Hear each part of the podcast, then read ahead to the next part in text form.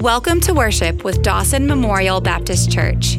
At Dawson, we seek to be found faithful as God's people as we become and help others become faithful servants of Jesus Christ.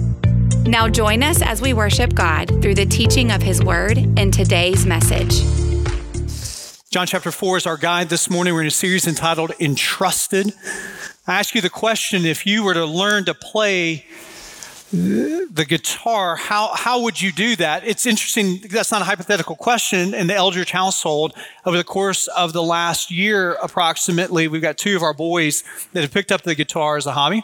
And that has uh, largely been because we've got some really talented musicians here at Dawson who have been willing to help them invest in really good guitar be able to put some money into that. And then uh, they've been able to invest in their time to help uh, both of, of, our boys who are playing the guitar to, to know what to do with it, where to, how to hold it, where to put your fingers on the, on the fretboard there, and what, what strings to strum to make the chord sound that you're trying to, to make there and they largely have learned to play the guitar because of the example of people that they're following. Uh, just the imitation of those who are talented. I mean, one of the advents of the internet is that there are millions of how to play the guitar videos on YouTube. Every song imaginable, you can find someone teaching you how to play that song.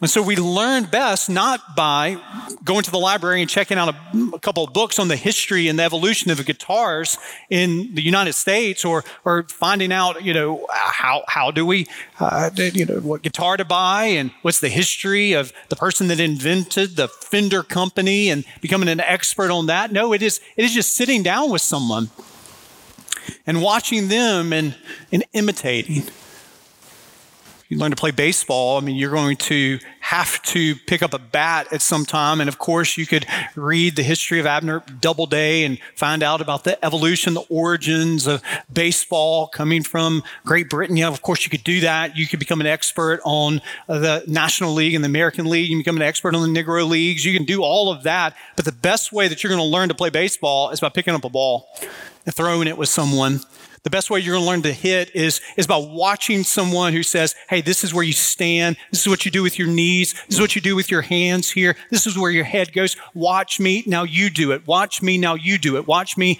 Now you do it. You want to learn to cook? Of course you can, you can uh, get all kinds of cookbooks and learn every recipe imaginable. You can get recipes from your grandparents that have been passed down from one generation to the next. But, but sometime, at some place, someone is going to have to invite you into the kitchen and say, Watch me. There is something about imitation. There's something about learning uh, close up and personal how to do things. How do we learn to do things that we love? How do we learn to do things that enrich our lives? We have models that we imitate. Church, we've been entrusted. We've been entrusted with a responsibility to be witnesses entrusted with a message to proclaim, to share, a message of God's love that has captured our hearts. And we've been entrusted with the responsibility to share that message with, with our actions and the way that we love Jesus in our life, but the words that come from our mouth that point people.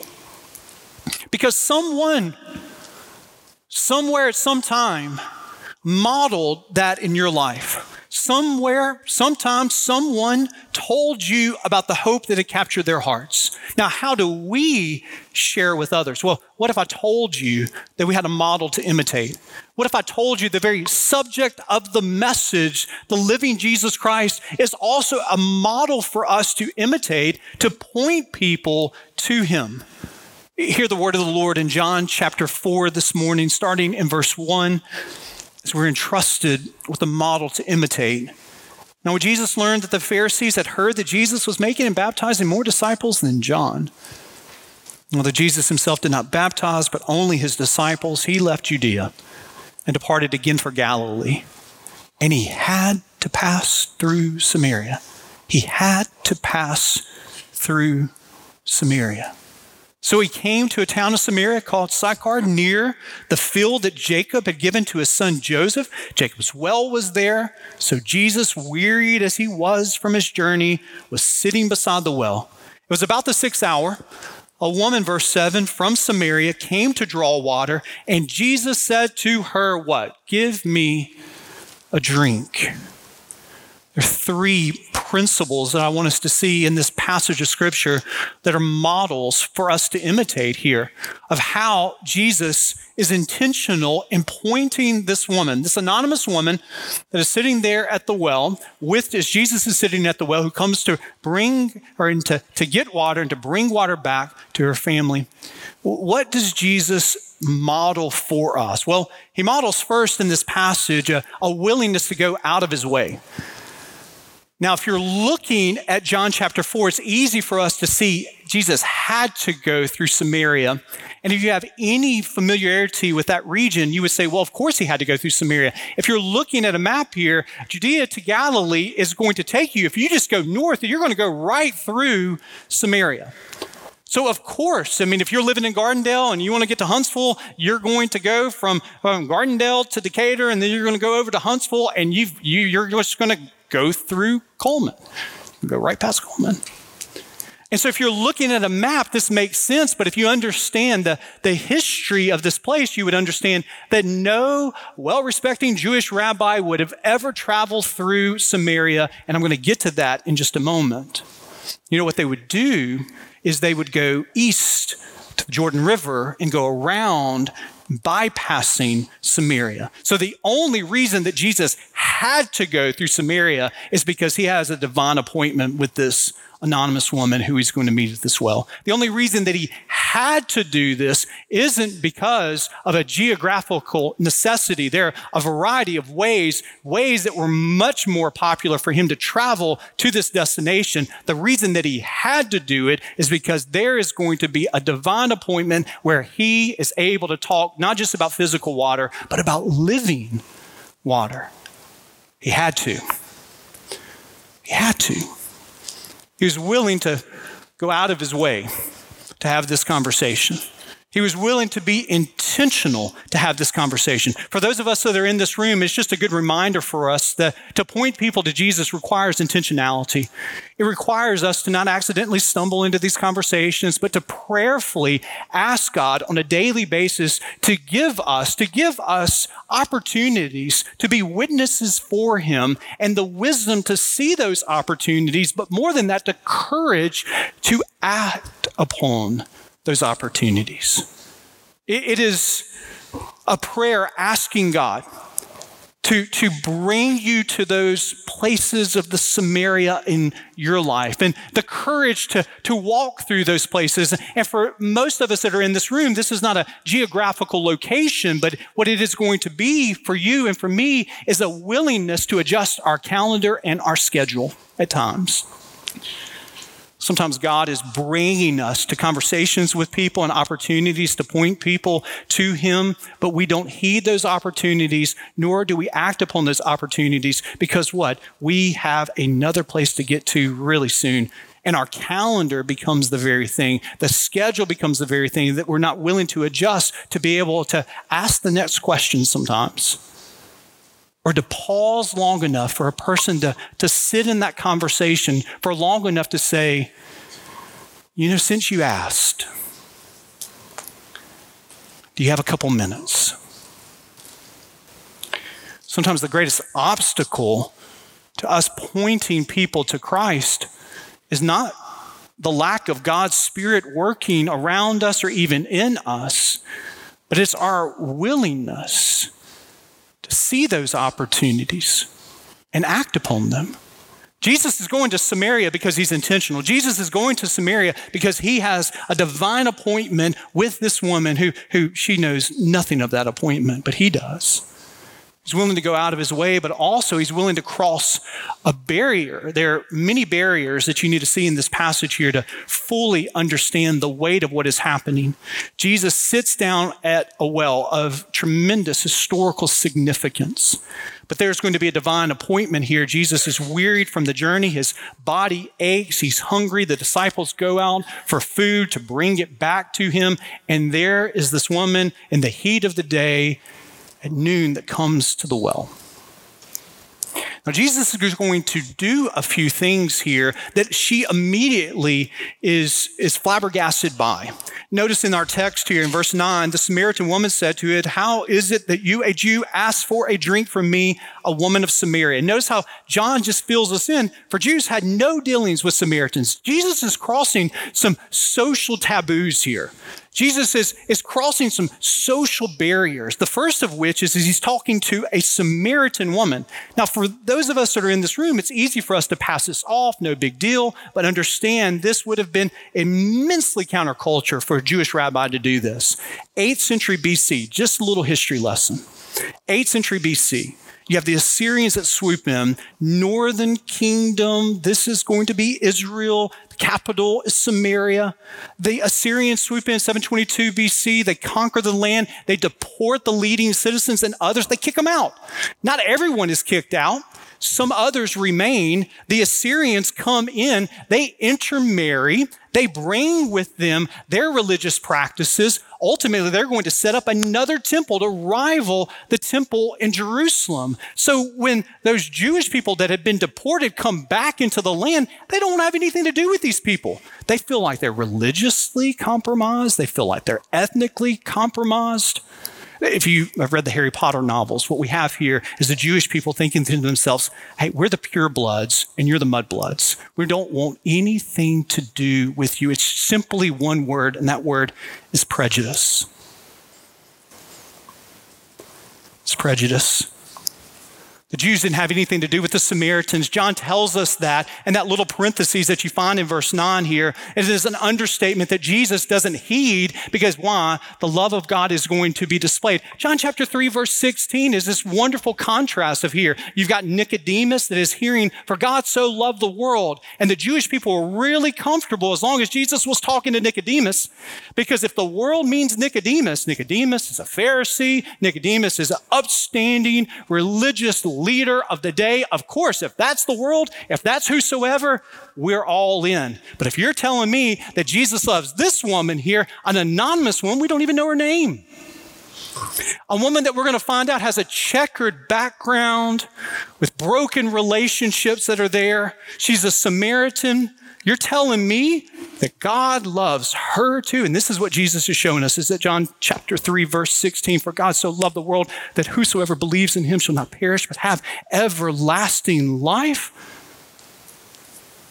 That God so loved the world that he would send his only begotten son.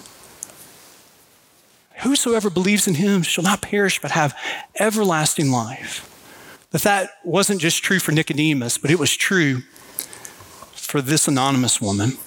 So he's breaking a, a social taboo by even having a conversation with her because she's a Samaritan, but he's also breaking a social taboo by talking to her because she's a woman.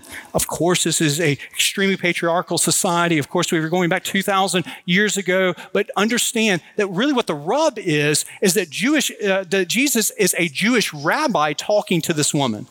And one of the distinctives of Jewish rabbis is in public, they didn't even talk to any women. And that included their own wife, uh, their, their wives and their daughters. So a Jewish rabbi in public wouldn't talk to his own wife or his own daughters. There was a sect, a little group of the Pharisees that were called the, the bruised and bleeding Pharisees.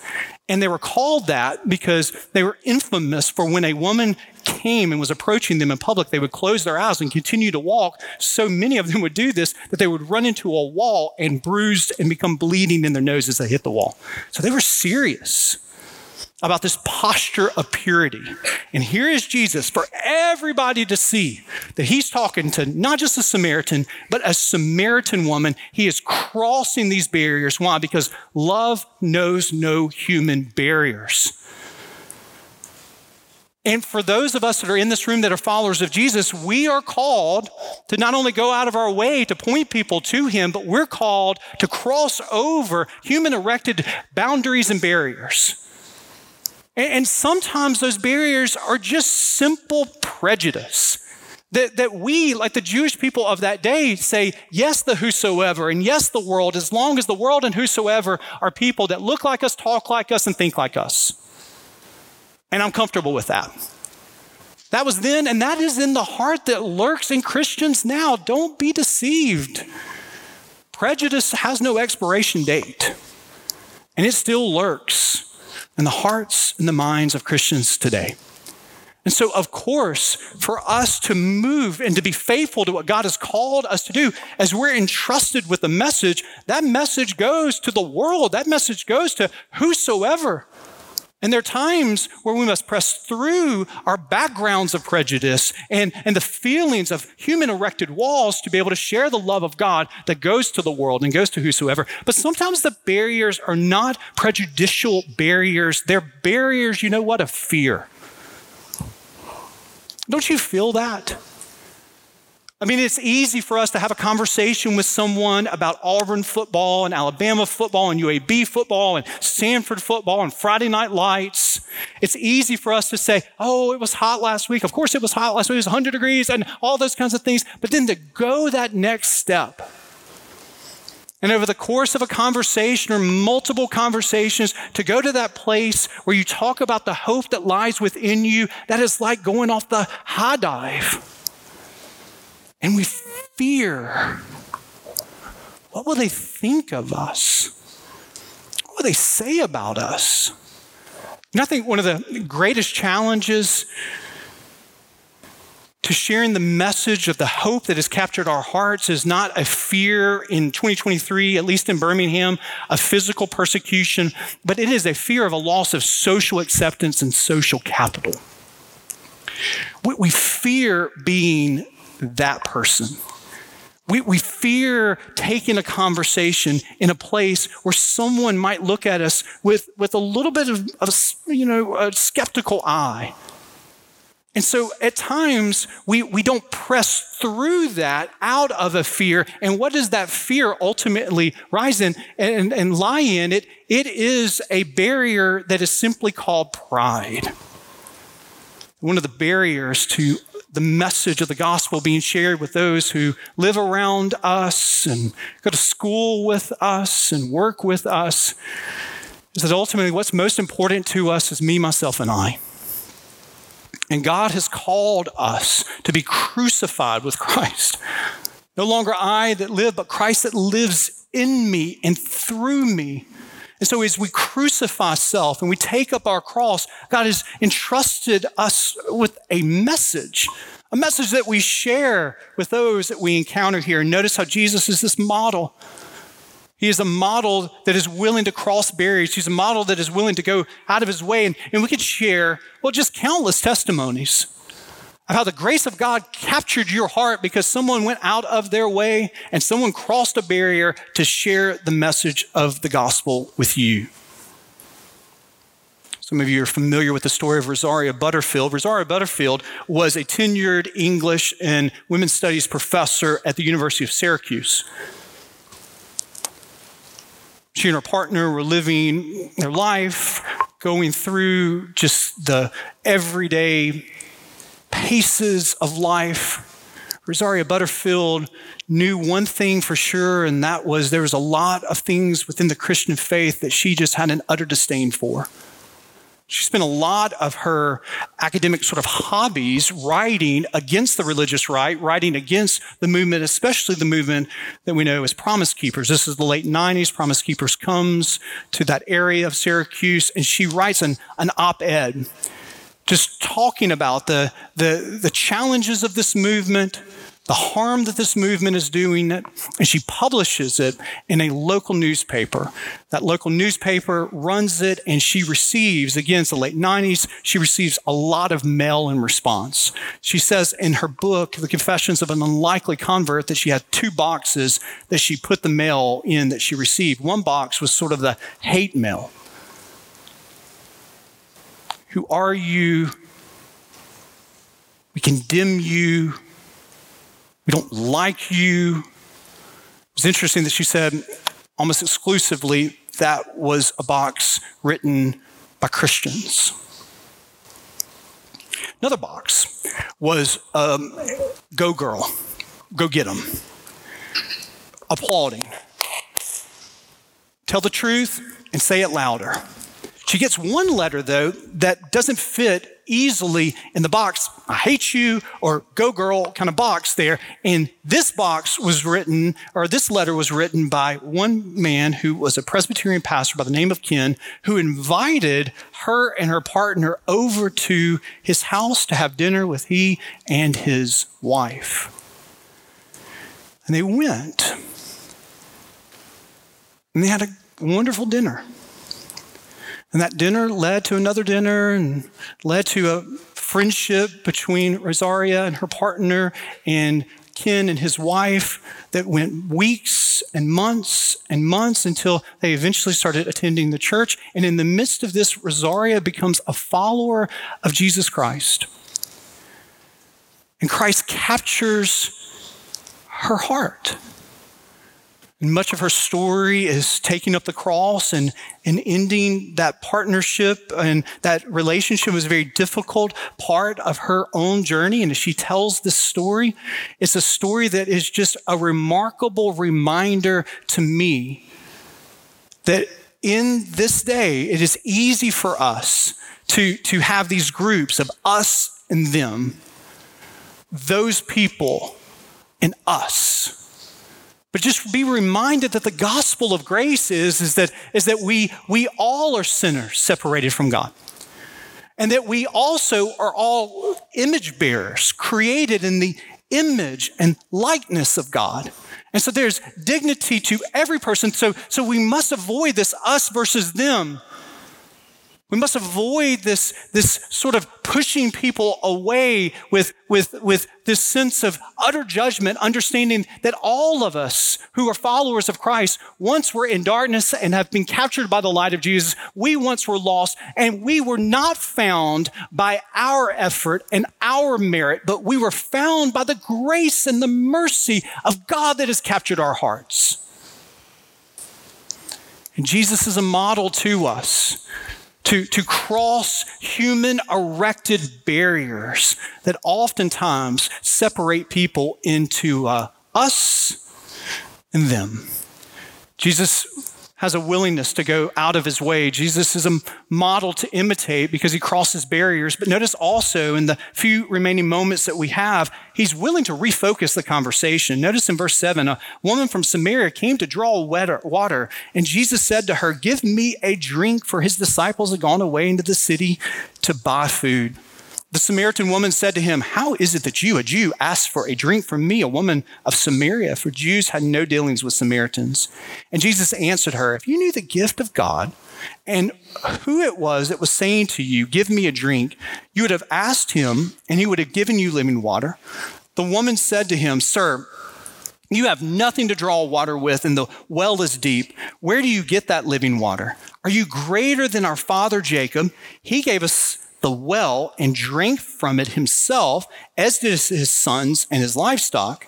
And Jesus said to her, Everyone who drinks of this water will be thirsty again. But whoever drinks of the water that I will give him will never be thirsty again.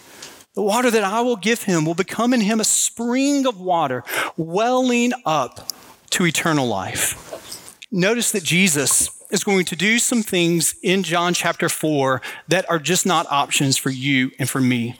Later in later on in this conversation here, Jesus is going to be able to peer into her current living arrangement and the the, the broken string of relationships that is behind her. She is convinced of who he is because he has this supernatural insight into her life. She leaves this conversation, goes into her town, and becomes an evangelist because of the insight that Jesus has into her. Now, I want us to know that part of the story, but I also want you to see how the conversation started. It started with Jesus making himself vulnerable to her. It starts with Jesus' humility. It starts with Jesus uh, recognizing in this moment that he needs her to provide him with something. Now, understand, she's confused in this moment for a couple of reasons. She says, you didn't bring anything to draw the water up from because she knows that if she hands Jesus a cup, he's going to be ceremonially unclean, unable to worship in the temple here. So by Jesus saying, You give me something, he is making himself vulnerable to her and actually is humbling her, himself to be able to talk not just about physical water, but ultimately about living water. This is a model for us. Notice what Jesus does in this moment. He asks her a question. And that question then leads to a true conversation that Jesus has with this person. Notice that Jesus doesn't fake his physical thirst to sort of bait and switch her. He doesn't fake the physical thirst to then drop a, a gospel presentation upon her. No, there's a back and forth conversation that they're having where Jesus is, is redirecting and refocusing the conversation back to him as the source of living water. I'm really grateful that through the ages, God has used wonderful spiritual and gospel presentations to draw people to Him. And I know that maybe some of you in this room were, were saved through the Roman road presentation or the four spiritual laws. And God has used those and He will continue to use those, no doubt. But most often, what God uses are not gospel presentations that, that in the moment just dump all of that upon them, uh, a person, but they're, they're gospel conversations that people have over time often that point people back to Jesus. I learned this as a pastor probably 15 years ago. Uh, Sam was a member of our community. I got to know Sam through a variety of means, and he asked me one time, David, can we have a conversation? I got some questions about God. We were at a coffee place, and I come loaded with uh, John 3.16. I come loaded with uh, Romans 3.23, Romans 5.8, Romans 10.9. I walk through all of that. We come to sort of the end of my presentation and I say, Sam, what do you think about this? Wanting in that moment to, to see God save him. And he just looked at me with this bewildered look on his face and he says, I don't even know.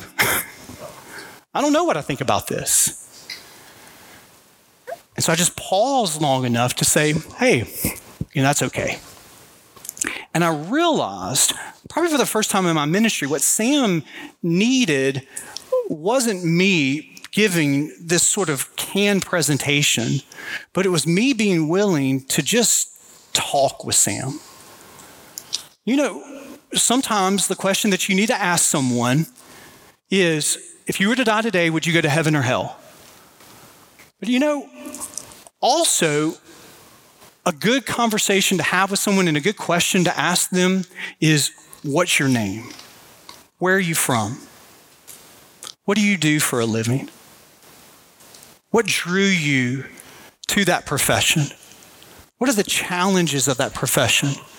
What are the hopes that you have? You see, oftentimes that can be questions that you're having with a person in a moment, whether it be 10 minutes or 30 minutes. But most often, it, that, those are questions that develop in real relationships over weeks and months of trust and just getting to know someone to be able to, to earn the opportunity to point them to Christ. I'm reminded of this in 1 Peter chapter 3, verse 15 that says, But in your hearts honor Christ the Lord as holy, always being prepared to make a defense to anyone who asks you for a reason for the hope that is in you.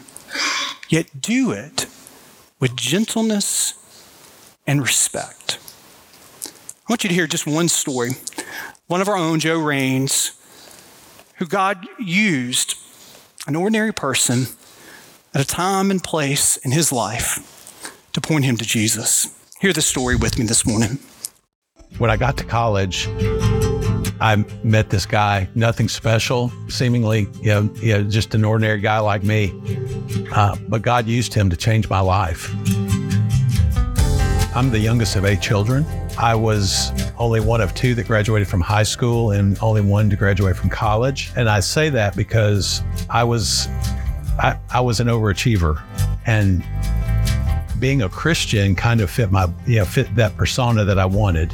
So I went to church in, in high school, but I didn't really get it.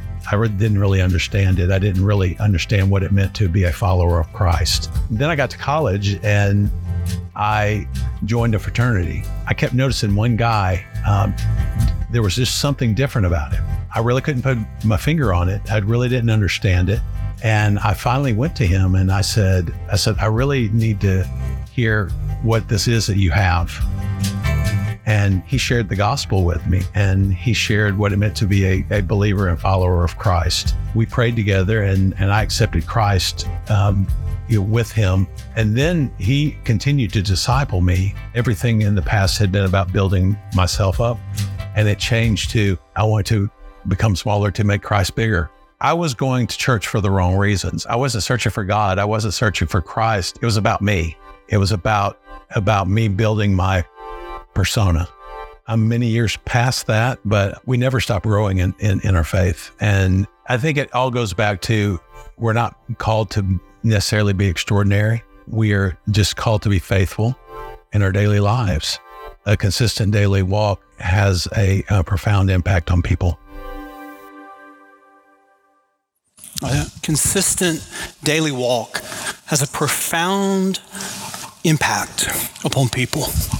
Notice that God used someone in Joe's life to point him over a period of weeks and a period of months, this fraternity brother, just through the consistent walk of him to point him to the source of living water.